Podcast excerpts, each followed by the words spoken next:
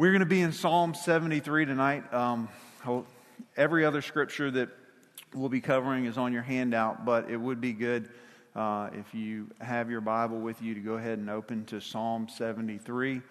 And um, if you don't have a Bible, there should be one close by. You just grab one of those Bibles in the pew in front of you. And uh, if you don't have a Bible, that one's yours. So take it with you. It's our gift to you. Um, but if you would go ahead and flip open to Psalm 73, so whenever we, we will get there, I promise. Um, but we do need to, we need to unpack some things before we, uh, before we do. So we're in this series, um, Dumb Things That Sound Smart. And, uh, and so we just been dispelling these ideas, these myths that get passed around as, as truth oftentimes. And a lot of times, what happens is, is people will embrace them as truth um, just because um, well, well-meaning people and, and people, and as we've gone through these, this is week eight, and as we've gone through these, these things one by one, maybe somewhere along the way you've found where maybe you've embraced in some way, shape, or form some of these myths, some of these spiritual urban legends in some way You've held on to these things. And so it's been good for us to, to take a look at Scripture because we understand that it can be dangerous. Like, it can be dangerous when God's people uh, embrace something that gets passed around as truth but isn't ultimately, isn't ultimately truth.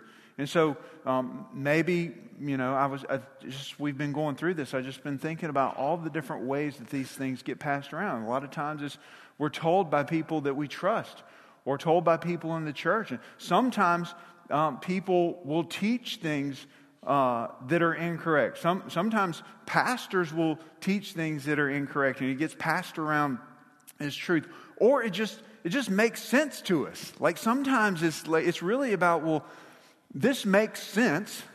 And oftentimes God's ways really they don't make sense, but this makes sense. And so I'm going to hold on to this because it, it makes sense. Or maybe it's just because ultimately we want it to be true. We just want things, that, something to be true. And tonight I feel like there's a little bit of that uh, that probably is, you know, ingrained in us. Like we want this to be true. But once again, what we're going to see is that these spiritual urban legends, they can't hold up to the test of Scripture. They can't hold up to the test of Scripture. And so it doesn't matter who told us, it doesn't matter who taught us, it doesn't matter how much it makes sense, it doesn't matter how much we want it to be true. The question is is this what Scripture teaches? Is this what God has declared in His Word? So that's what is most important. And what we want to do is we want to be people who measure every single thing that we're told or taught by the Word of God. And so, and listen, it, it doesn't matter. Like the things that are taught from this platform in this church, you should measure them by the Word of God. Like we should hold them up, and Scripture should support the things in which you're being told and taught. And So it doesn't matter what you're told, doesn't matter the source, doesn't matter anything. It should always measure up to the Scriptures. Okay?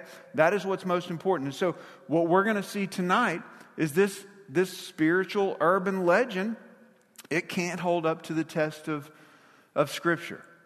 I, um, I want to just kind of let you into my world here at the, here at the church and uh, my, uh, just some of the things I have to deal with as a pastor here. Uh, and this doesn't have anything to do with you, so you guys are off the hook tonight. This has to do with the other pastors, okay? So they give me a hard time. And so like I just like I need I need you to be on my side in all this. And so I just want to share with you. Um, they they have this idea, and I get man, I get hounded by this all the time. There's this idea that I've got like the Midas touch, that anything that Brian touches just turns to gold, and everywhere I go, it's sunshines and sunshine and rainbows. And it's like, you know, wherever I go, people are just constantly handing me $100 bills. And, you know, we go to lunch, and my lunch is free, and they pay double. And so, like, there's this. Now, this is not true. But if you ask them, I can assure you and so I started thinking back to, uh, I started thinking back to, like, where did this all start? And, uh, and I'm pretty sure, because it's been going on for years now. I mean, like everything they say. It's like, you know how cars age? You know what I mean? Like, tr- like my truck, it ages every year, but they're convinced like it gets new. So, like, it's 2023, so now they harass me like, I got a 2026 truck. You know what I mean? It's like, it's never ending. It's the complete opposite of Charlie Brown and the rain cloud that just follows him around. It's the exact opposite. But I, I think it goes back to this was years ago. Um, I was taking my wife's car in for an oil change. And when I when I did, uh, there was a recall for her for her car, and so I, you know, time is valuable to me. So I didn't. When the recall came in, I didn't take it in for that. I waited till I needed an oil change, and then I took it in so they could take care of both things at the same time. Well, it was going to take some time, so I just dropped it off and left. And so they did the oil change. They called me and they said, uh, and they said, well, we're going to run the, you know, as a diagnostic test. We're going to have to run and check things, and then we'll let you know about the about the recall. And, uh, and so we're, you know, I, am doing my thing. I get a phone call and they're like, Mr. Yates, um, we did your oil change. And uh, also we ran the diagnostic test and um, it failed. Uh, and it was a, some emission recall. They were doing an emission test or whatever. And they're like, so we're going to need to replace your engine in your vehicle. And I'm like, and I'm like, okay. And they're like, no, no, no, it's, it's no charge to you, it's a recall. And I'm like, huh. Okay, like, like her car's got 46,000 miles. And so I'm like, hold on, wait a minute. You're telling me you're going to put a brand new engine in my wife's car at no charge? And they're like, yes. And I'm like, well, praise God. You know, I'm super excited. And they're like, but we already did do the oil change, so it's going to be like, whatever, 50 bucks. And I'm like, I'll gladly pay the $50 for, you know, and so like, and they did. They, they literally put a brand new engine in my wife's car. But I think that was the catalyst for this whole Midas touch thing. And, uh, and so, man, I catch flack all the, all the time. Like, life is good. Everywhere I go, like I said, it's sunshine and rainbows, and things just always turn out uh, in my favor. But here's, here's, the, here's the thing that's a myth. That is, that is not true. That is not true. I, I experience pain the same way you experience pain, the same way Matt experiences pain, the same way that Tony experiences pain, and Chandler. Like, I, I suffer just like the rest of you guys. That is a complete and total myth. And so here, here is our myth for tonight. Here's our myth for tonight. Spiritual, spiritual urban legend number eight the idea that God brings good luck that God brings good luck. So I want to take a minute because I feel like we need to frame this in. Because I believe wholeheartedly that this is a much bigger problem than what we would initially think. So I just need you to let's let's think through this thing together because you're like, well, God brings good luck like he's just a genie in a bottle. I'm like, okay, well, if I go to church, then good things are going to happen to me. I'm going to get a brand new engine in my in my vehicle, and you know, lunch is free, and you know what I mean. Like everywhere I go, it's just everything's going to work out. Well, that doesn't, you know, we know that's not real life, but let's just Let's just talk about it for a minute because we see this, if we're honest and we take a step back and we look and we realize, wait a minute, we see this idea that's embraced both in culture and we see this idea embraced within the church. And so let's just look first at, at culture. It, that there's this, there's this form of, of uh, Christianity, I use that loosely, but there's this form of Christianity that embraces, is really just all about rituals and symbols and rules. And, and so many people will abide by this, but nobody really Nobody really follows. So, for instance, think, think, like, think with me about this. So, athletes, uh, think maybe, maybe you're a baseball fan or uh, basketball or football or whatever. Uh, so, like baseball, before somebody comes to get up in the batter's box, what do they do? They do the whole, you know, point up to the sky. You know, like they're like, right? There's this ritual that we're doing. If I acknowledge God, then good things are going to happen. Then I'm going to hit the home run, or maybe it's shooting free throws, or maybe it's uh, you know taking a knee as we. You, you see what I'm saying? It's like, well, if I do these things, these rituals, then good things are going to happen for me. Or maybe it's not an athlete, maybe it's a soldier who wears a cross around their neck. Is this idea, and, and in no way, shape, or form does there. Now, the, the athlete is completely talking trash to everybody else on the field or on the court, right? The soldier is not regarding God in any way, shape, or form, but there's a, there's a cross around his neck as a symbol of protection to protect me while I'm out. Maybe it's, uh, maybe it's people who drive. I've seen this, uh, seen this where people have angels hanging on their rearview mirror, or um, maybe saints hanging on their rearview mirror as a as protection, right? That if I do these things, then God's going to bring me good luck and He's going to protect me and keep anything bad from happening to me. People will place Bibles in places. Maybe I've seen people put Bibles in their vehicles, I've seen people put Bibles in their houses. It's just like by having the Bible in place, that is going to somehow, God is going to bless our work, bless our home, bless our. You, you see what I'm saying? Politicians will confess this belief in, in God in hopes that it will bless their campaign. Or, you see what I'm saying?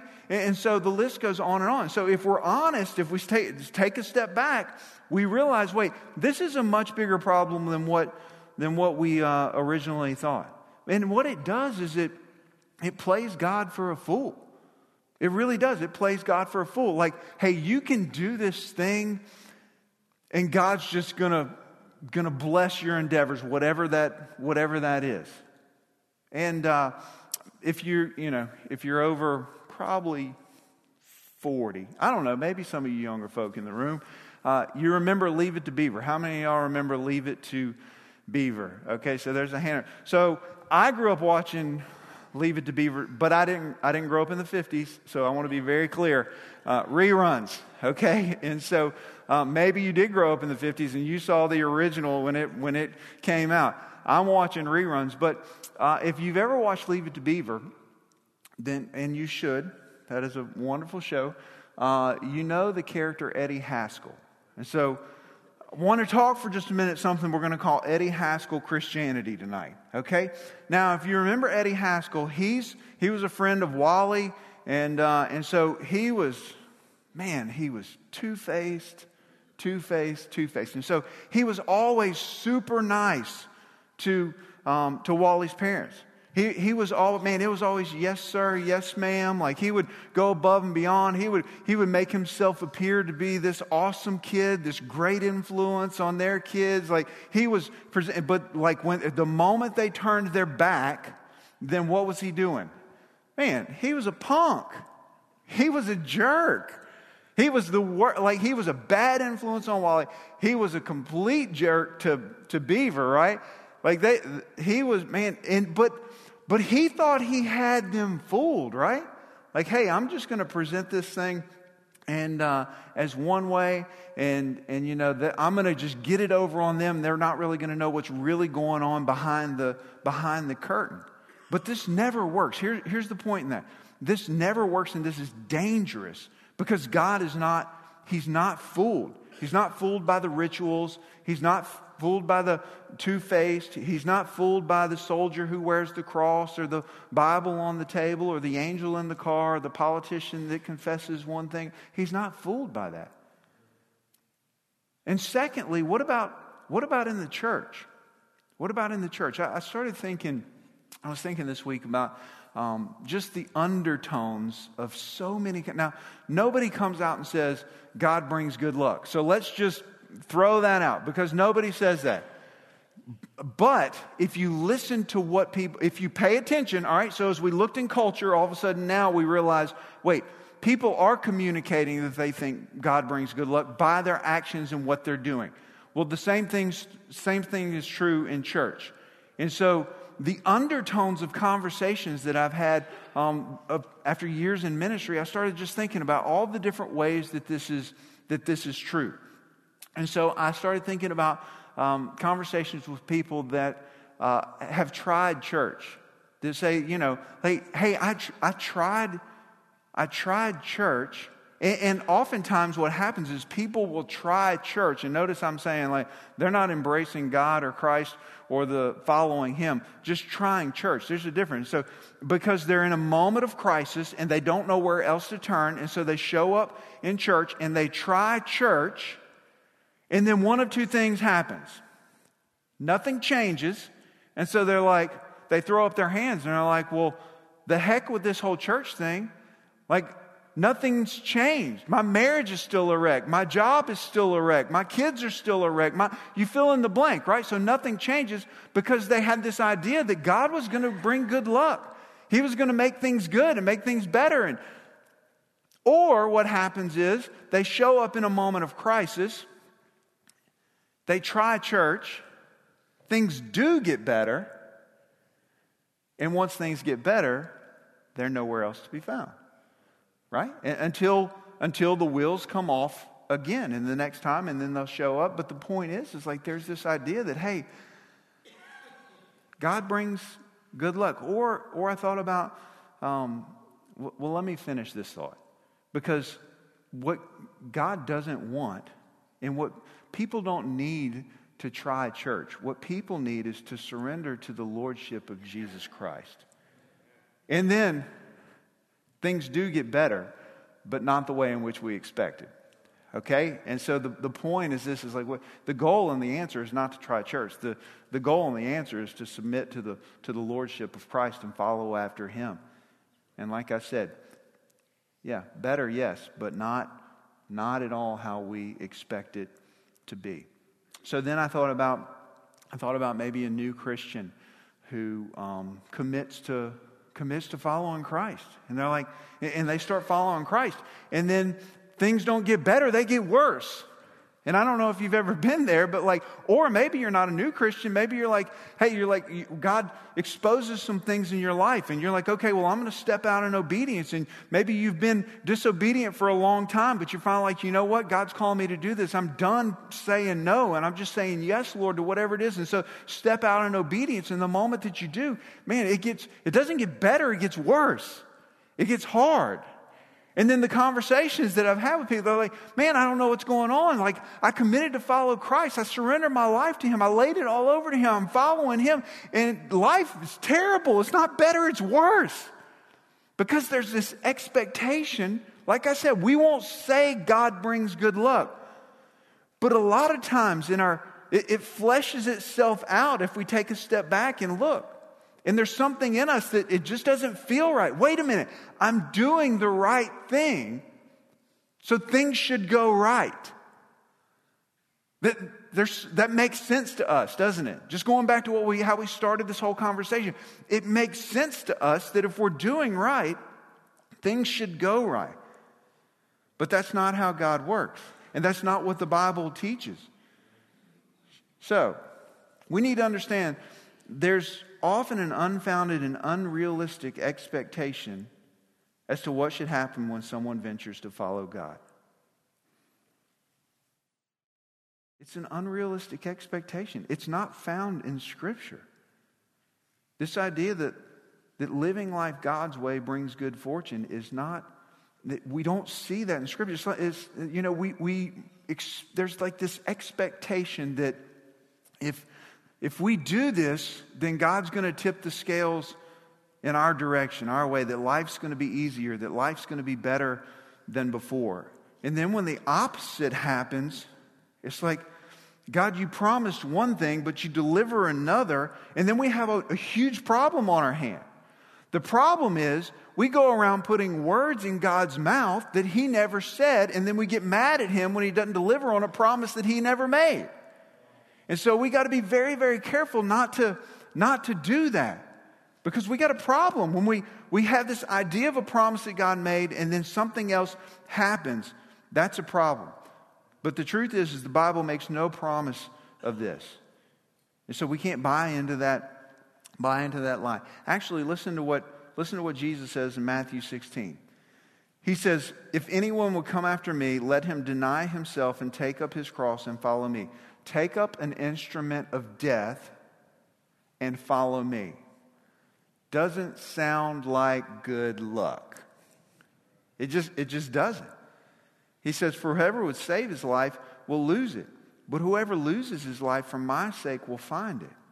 For what will it profit a man if he gains the whole world and forfeits his soul? Or what shall a man give in return for his soul? This is what we need to understand. We need to understand that Jesus never promised his followers a long run at earthly success. Like that's not that's not what he promises. We can't we can't get caught up in embracing that and holding on to that. Like we got to be careful that we don't buy into what so many in the culture and, and even in the church people will buy into and embrace. Like we can't that that he doesn't he doesn't do that. He doesn't promise his followers a long run of success. And, and look, I'm going to tell you some things that he does promise, but these aren't the only things he promises, but let's just talk about in regards to what our conversation tonight. What are some things that he does promise? Well, Jesus promised forgiveness. Jesus promised forgiveness. He promised to make a way that he was going to lay down his life and offer himself up as a sacrifice, take the weight of our sin, and give us, apply his righteousness to our life so that we might have relationship and communion with God the Father. Like he promises forgiveness, the thing that separate, has separated us from God. Like he promised to deliver that. Okay? Number two, in light of that, Jesus promised eternity. He has secured our future through forgiveness, through the work in which he accomplished, through his life and his death and his resurrection. So he has secured eternity forever with him. Not earthly success. He's secured, like we get so caught up on this little thing we call life. He's secured eternity. He's secured eternity. Like that's good news. Listen what else he's, he's also promised. He's promised difficulty. He's promised difficulty. He's clear over and over and over in Scripture. There's, man, this is a broken world. That life is going to be hard. We're going to experience difficulty. We're going to experience difficulty just by living in a broken world. We're going to experience difficulty because we're surrounded by broken people. We're going to experience difficulty because we're broken. We're going to cause pain in our own lives. We're going to experience difficulty. We're going to experience difficulty if we surrender to follow Christ and choose to follow after Him. We're going to experience difficulty for the decision that we've made to follow Jesus. We're going to experience difficulty. That's a, that's a promise in Scripture. But here's the last one Jesus promised to be with us. That Jesus promised to be with us.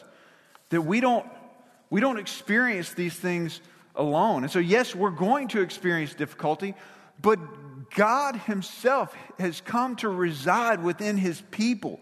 He's given us His, His Holy Spirit, that He walks with us, just as we talked about at the beginning of service. Like, we, we, we, you know, we celebrate the mountaintops together, but we also walk through the valleys. Well, God is with us every step of the way. He's with us on the mountaintops, He's with us in the valleys, and He's with us everywhere in between. That's who God is, that He, he goes with us.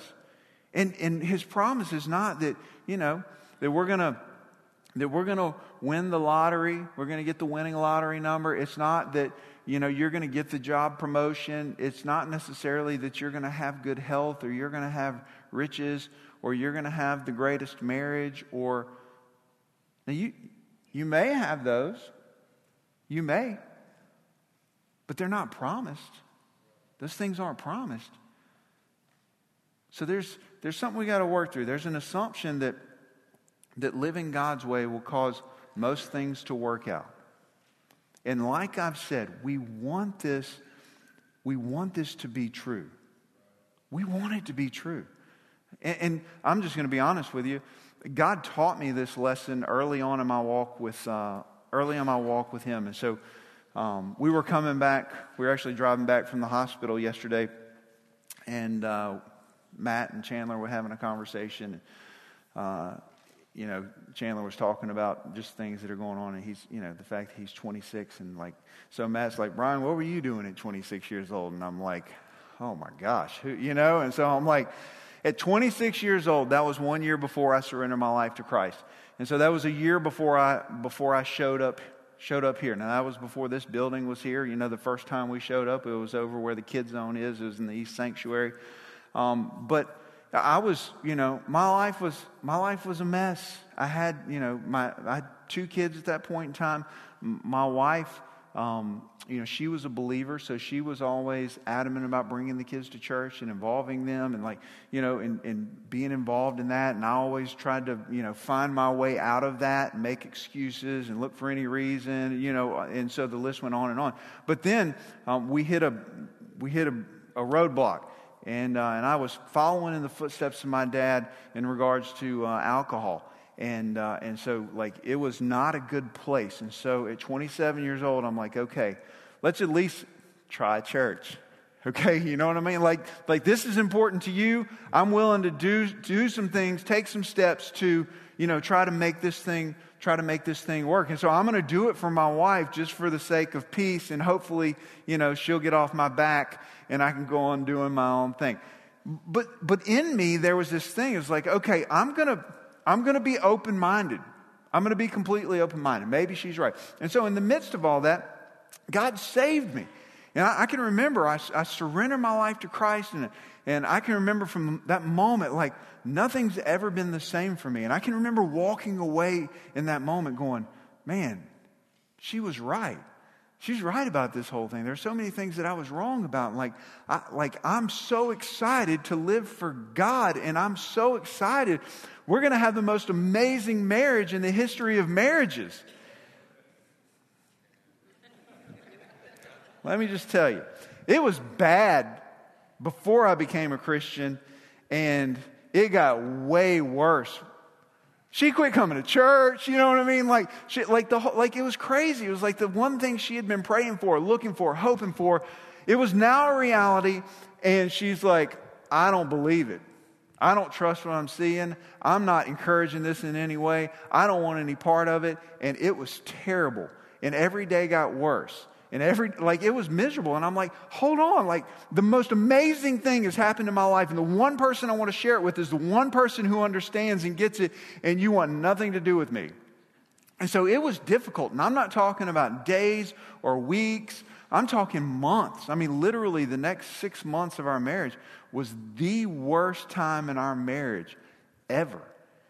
And I can remember, like, I can remember um, thinking, man, I feel like it was better before. Like, like I, part of me is like, literally, I thought, maybe I'll just go back. And then I can remember thinking, well, no, there's no, there's no going back. But, but here's, here's the thing. I was thinking about this this week. Here's the thing that, I, looking back, was most shocking.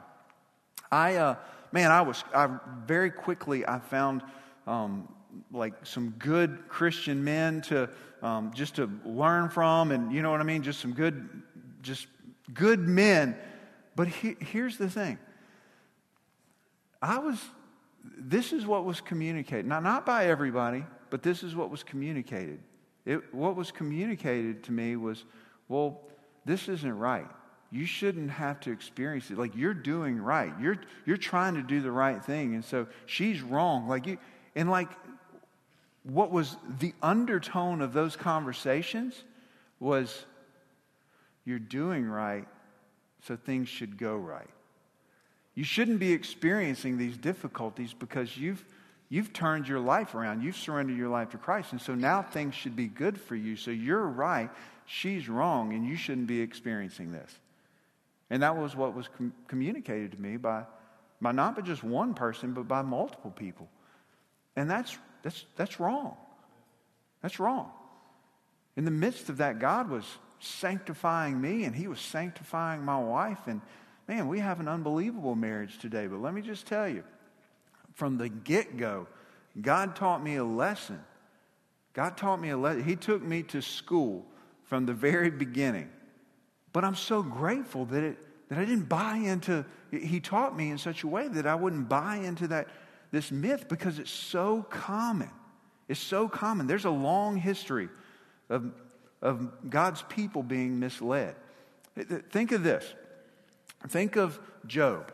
Maybe you're familiar with the story of Job, maybe you're not.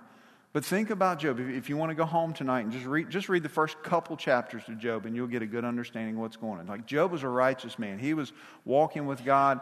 He was he was doing all the right things. And then what ultimately happened is uh, he lost everything.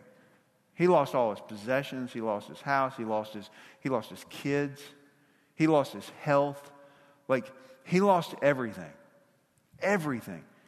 And listen to the words of his wife. Then his wife said to him, Do you still hold fast your integrity? Curse God and die. Why? Why curse God and die? Because things aren't going good. You're doing right, but things aren't going right. And so in her mind, those two things can't be true. She's like, so, so God must not be true because things aren't going right. And what does he, what does he say? He says, You speak as one of the foolish women would speak. He's like, You have no clue. You bought into spiritual urban legend number eight. That's what, that's what he said in that moment. He's like, You bought into the lie. He says, You speak as one of the foolish women would speak. Shall we receive good from God? And shall we not receive evil? And it said, In all this, Job did not sin with his lips.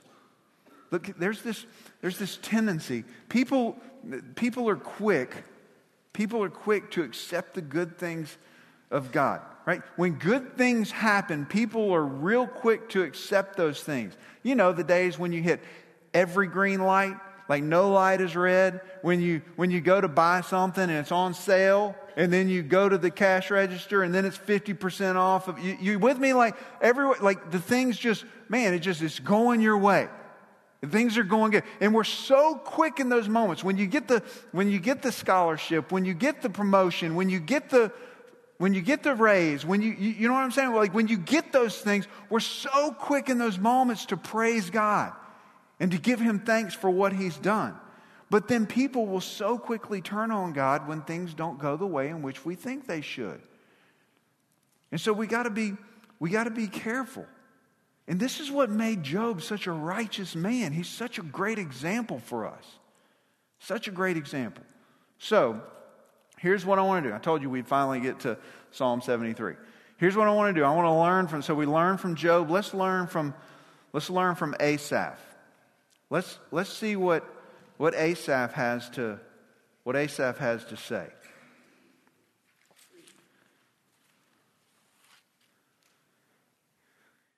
In verse 1, it says, Truly God is good to Israel. Now we're going to read the whole psalm, so I'm going to need you just to stay with me, okay?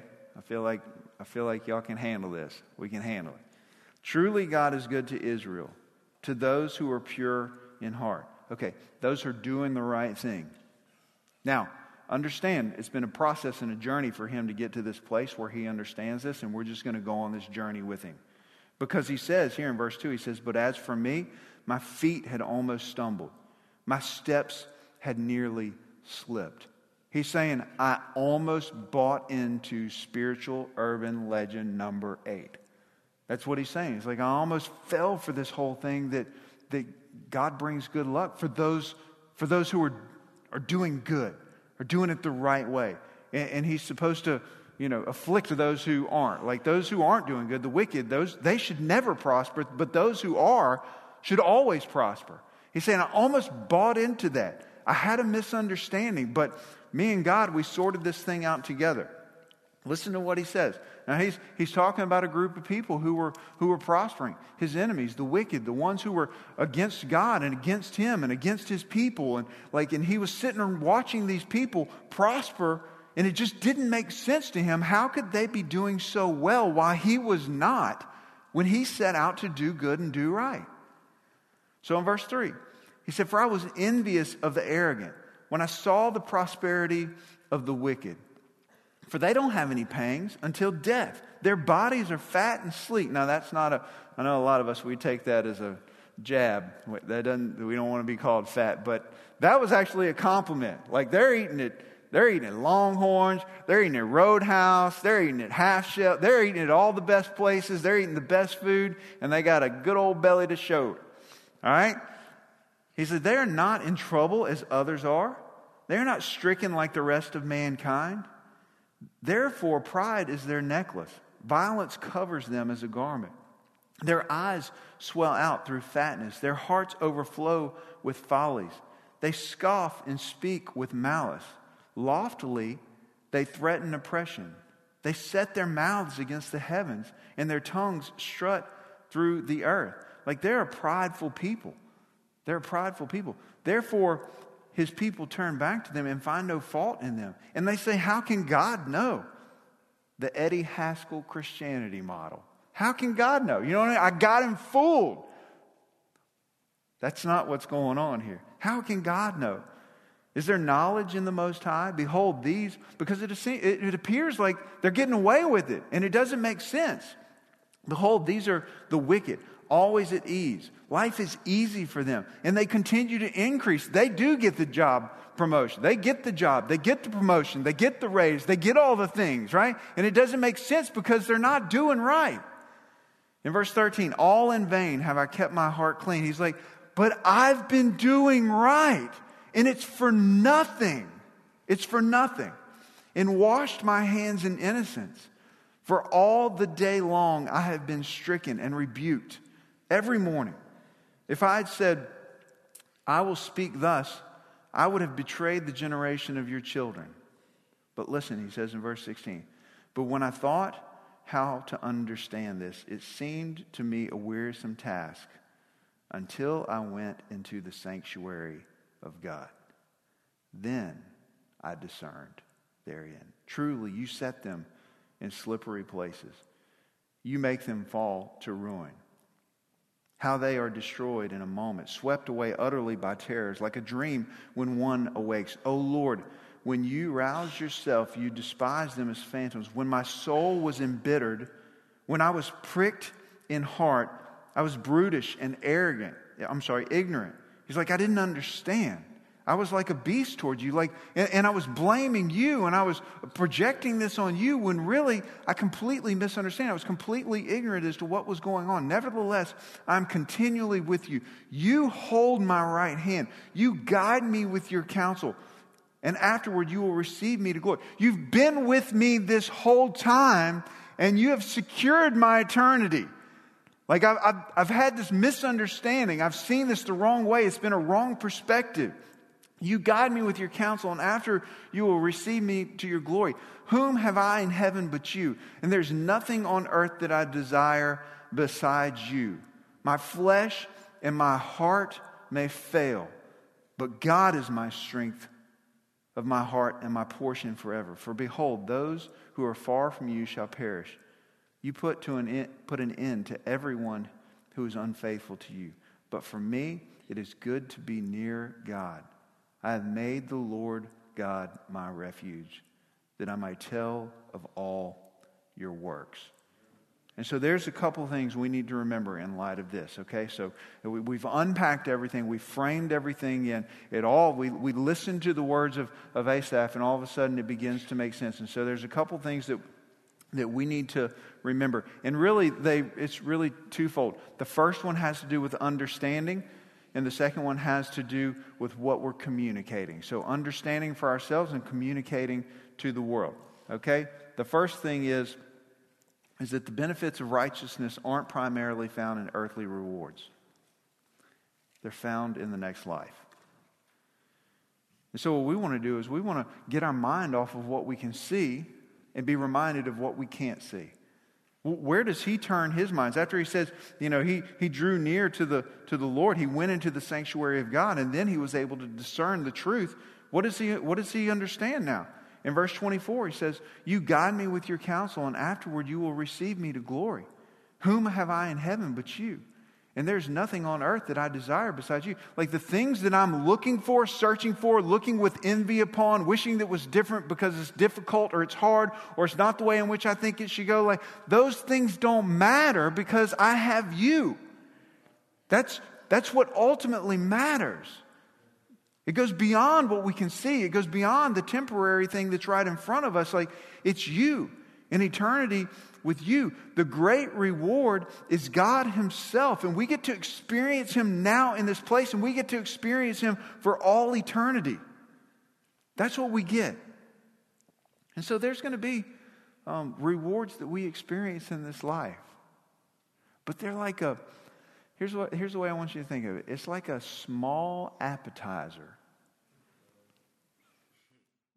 before, I don't know, you fill in the blank, whatever it is, the most amazing feast that you could imagine the, the most amazing filet mignon you've ever experienced. The, the most, and not just filet mignon, I mean, all the sides and all that. Like, it's like just, it's this little bitty appetizer. So the rewards and the things that we experience, like, we're going to experience good things in this life. We're going to do that. I, I don't want to, I want to say this real quick because I think this is important. I don't want to um, convey that this life is nothing but doom and gloom. And like you should just walk around looking over your shoulder, expecting God to drop the hammer on you. That lightning bolt at any point in time is going to come from heaven and you're going to be obliterated. Like, that's not what I'm, i want to communicate. There's, there's these wonderful moments in life that we get to experience, and there's these blessings and the rewards of walking with God. But remember, the reward is God Himself. And the things that we get to enjoy in this life, they're just a man, they're just an appetizer. That ain't nothing. Wait till we get to the main course. And that's what we have to, that's what we have to understand. And, and, and let me say this we do not, because here's the danger in all of this. I mean, there's a lot of dangers in all of this, but let's just talk about this for a minute. The danger is, is that we measure God's goodness by our circumstances. That is, that is wrong. And so we don't, we don't measure God's goodness by the good things we experience because we're going to experience good things. But we don't measure his goodness by those things, nor do we measure the, God's goodness by the bad things that we experience in this life, the difficulty and the pain. We don't, we don't measure his goodness by the fender bender that we get in today. We don't measure God's goodness by the, the diagnosis that we get tomorrow. We don't measure God's goodness by our circumstances. We don't, we don't do that. And what will happen is, is we get ourselves in trouble when we try to plug in the earthly where the eternal belongs. We get ourselves in trouble when we make it about earthly. I want to, I want to, for us to just, I don't have to spend much time talking about this because two Sundays ago, Tony talked about the fact that this is the wilderness. We live, we live in a broken world. And like I said, we live in a broken world and, and bad things happen. And this isn't the way that God intended it to be, but because of the result of sin, this is the way that, that things are. And this is the wilderness. We live in the wilderness, and so we can't be surprised whenever difficulty comes. It's, it's going to happen. And we spend so much of our time, and he spent a lot of time unpacking this, but we spend so much of our time trying to make this something other than the wilderness when all it is still the wilderness. Here, here's what I was thinking about. I thought about it back when, when Tony was preaching, and then as I was preparing, I thought, man, th- this, is what we, this is what we do. So um, imagine you're going on, you know, you're going out of town, you're going to stay at a, you know, you're going to stay at a hotel. So Annalise is getting married in July. And, uh, and so I'll be traveling. My wife and I will travel to Chattanooga, and we'll get a hotel room because we're going to go see uh, her get married. And uh, so we get a hotel room. So, but when we get there, we want to make sure we get there a day early because we got a lot of things to do to get our hotel room ready, right? And so we, we get, I mean, it's important. I mean, we got to, it's got to be up to our standards. It's got to be good. I mean, we got, so we get there, and what we do is we realize, well, wait a minute, this isn't as, you know, roomy as we would like for it to be. And so, you know, I go down and I'm like, hey, do you have a suite? Can we upgrade? Can we get, you know, maybe some more space? Maybe, maybe a room with a, an actual refrigerator or, you know, and like, okay, well, we have a room, we can move you to that. And so then we leave there, and I'm like, okay, honey, get in the, get in the car. And so we go down to, uh, we go down to the furniture store, and I'm like, we pick out the best couch and the best love seat and the recliner, man. I got to have a recliner. And so I'm like, I got to get the recliner. And, uh, and so, you know, we drop you know, five grand on uh, new furniture for the hotel room. Now, mind you, we're just staying one night. But, I mean, it's got to be right. Now, we'll stay two nights. We're going to make it worth a while. So we're, you know, so then from there, we're like, well, my wife, I mean, she can't just not have anything on the walls. And so we're, you know, we're at Hobby Lobby. I mean, we're spending all our time. Uh, we do have a wedding to get to, but I mean, a lot of our time, like we're spending a lot of our time uh, making sure that everything's going to be awesome. So we get all this stuff, and you know, then we stop by and we're like, well, if we're going to, you know, have the hotel room and it's going to be up to our standards, we need to find us a chef to cook for us. Mind you, it's just a microwave in the room. So, but hey, we got to have a chef. And so we get all the, then we go and we get all the, we go get all the groceries and we get, and we get everything in place. I mean, like we spend all this time making making this place awesome, trying to make it something amazing, trying to just make sure that it's comfortable, that it's the best of the best because we want to experience this, and then a day later we go home. Now, doesn't that sound like that's ridiculous? Like you're only there for a couple of nights. Why in the world would you spend all that time? Why would you invest all that money? Why would you be so worried and stressed? I mean, we're up all night making sure that everything's hung on the wall where it's supposed to be hung, making sure, hey, we went got a new mattress because, man, hotel mattresses are terrible, right? We're going to be here a while, two whole nights. You see what I'm saying? Like, just invest, invest, invest mentally, spiritually, emotionally, like all these things to make this thing amazing and awesome. And yet, two days later, we're going, that's not home. And so you would look at me and say, Brian,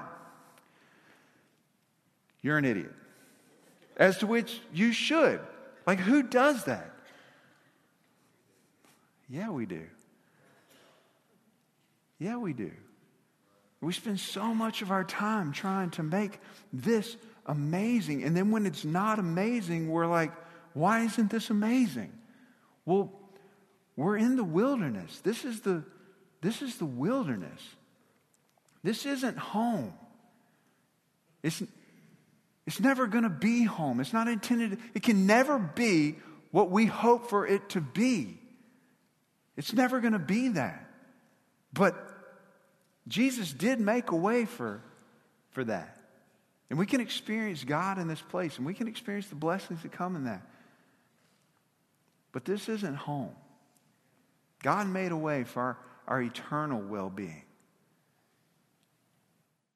And it was not a priority, is not a priority for us to have greater ease, for us to have. I'm not saying that there won't be times when life is easy. It was not, it's not a priority for him. Prosperity, our prosperity is not a priority for him. A life void of discomfort and pain and suffering. And his heart breaks with us and for us. But that's not ultimate priority for him. What is a priority for him is his glory. It's his glory. And who we are becoming in the process of all the things that we experience in this life. That's what's most important to him. And we're going to experience good times and bad times and everything in between. But his ultimate priority is his glory and who you and I are becoming in the process. And so we have to understand the only way to accurately measure God's goodness is to look to the cross. And everything else is a false reading.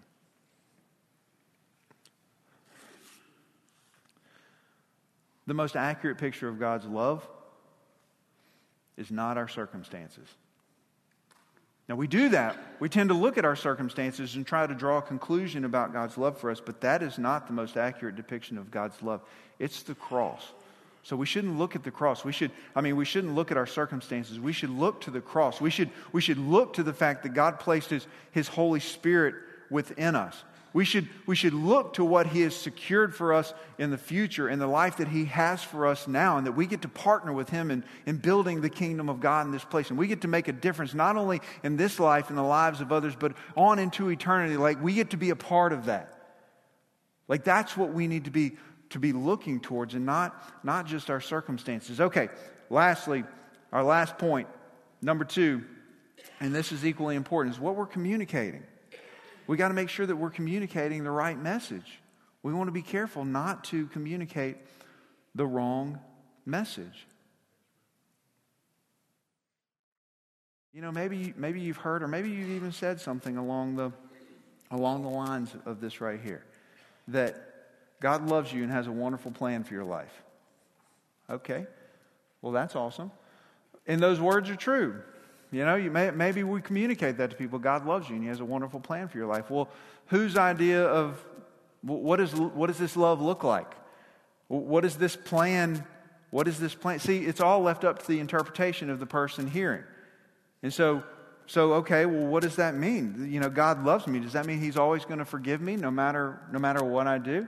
Does that mean that he's just going to look the other way when it comes to my sin? That, that he's going to love me in spite of, you know, the fact that I never turned my life over to him, that I never surrendered my life to Christ, that I never chose to, that I just chose to do my way and he's just going to forgive based on the fact that I believe he's going to forgive. Or this idea that he has a wonderful plan for my life. Does that mean that, um, that what God intends for me is for me to have earthly success? That that's God's plan for me? He has a plan for my life, and that's earthly success. And so I'm going to have this career, I'm going to have this house, I'm going to have this thing, I'm going to have the perfect family, 2.2 kids, and a white picket fence.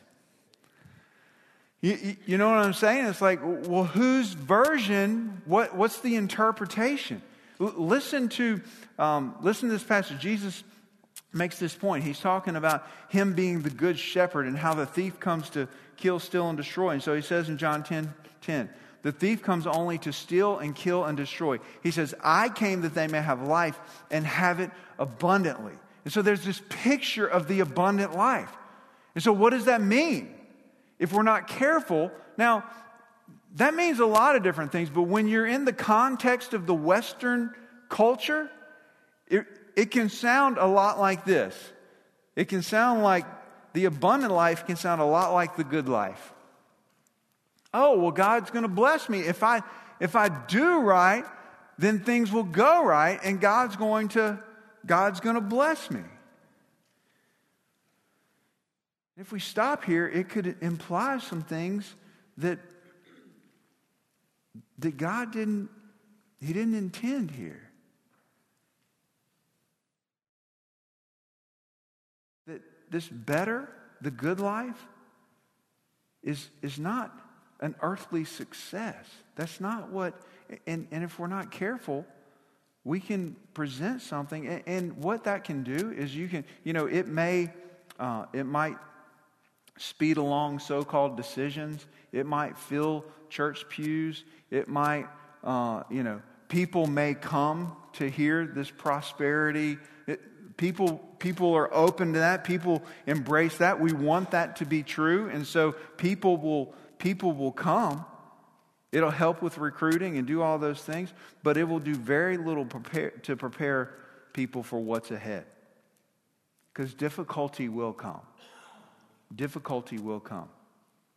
And what it does is it sets the stage for disillusionment when things don't turn out so well. It would be like this it would be like telling people uh, they were going to build a house down on Highway 90. And, uh, and so we're like, hey, yeah, build a house.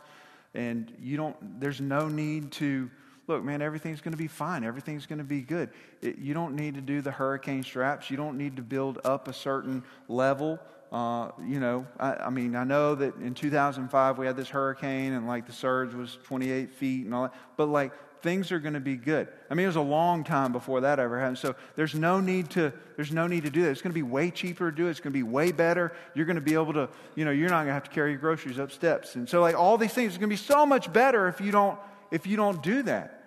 But it would be foolish because what's going to happen the next time a hurricane comes? It's going to completely wipe out their house. There's going to be nothing left. There's going to be nothing left to stand on. And so it would be foolish to tell people, hey, it's always going to be sunshine and rainbows. That, that God loves you and He has a plan for your life. But we don't tell them the whole, we don't tell them the whole truth. We don't tell them the whole truth. It does little to prepare them for what's ahead. And here's the thing, and, and this is what I want to leave y'all with Jesus didn't do that. Jesus didn't do that. Jesus was always clear, he was always upfront on this issue. He wasn't interested in, uh, you know, filling the pews. He wasn't, he wasn't interested in, you know, to speed along so called decisions. He wanted people to count the cost. That's what he wanted. He wanted to understand what exactly was at stake. So I want to read you one last passage of Scripture And I'd love to unpack this more, but we're, we're out of time. So I want to I wanna read this and, and let's land the plane. Now, great crowds accompanied him, and he turned and said to them, If anyone comes to me and does not hate his own father and mother, and wife and children, and brothers and sisters, yes, even his own life, he cannot be my disciple. Whoever does not bear his own cross and come after me cannot be my disciple. For which of you, desiring to build a tower, does not first sit down and count the cost, whether he has enough to complete it? Otherwise, when he has laid a foundation and is not able to finish, all who see it begin to mock him, saying, This man began to build and was not able to finish. Or what, what king going out to encounter another king in war will not sit down first and deliberate whether he is able with 10,000 to meet him who comes against him with 20,000? And if not, while the other is yet a great uh, a great way off, he sends a delegation and asks for terms of peace. So, therefore, any of you who does not renounce all that he has cannot be my disciple. Jesus is very clear on this issue. He wants us to know what we're getting into, he wants us to understand that difficulty is going to, to come, that it's going to cost us something. That's, that's the life that he's called us to. And specifically, it's going to cost us something based on our choice to follow Him. There are going to be times when it costs us because of our choice to follow Christ. And he says over and over, he says, a disciple is not above his teacher. That Jesus experienced persecution, that Jesus experienced difficulty, that he experienced tribulation. Like, he experienced those things. And we should expect to experience those things as well. And here's the, the reality when we know the cost and count the cost before the journey begins, we aren't blown away when it's time to pay the bill. Right? And so we understand hey, God doesn't bring good luck. Man, it's so much better than that. He's so much better than that.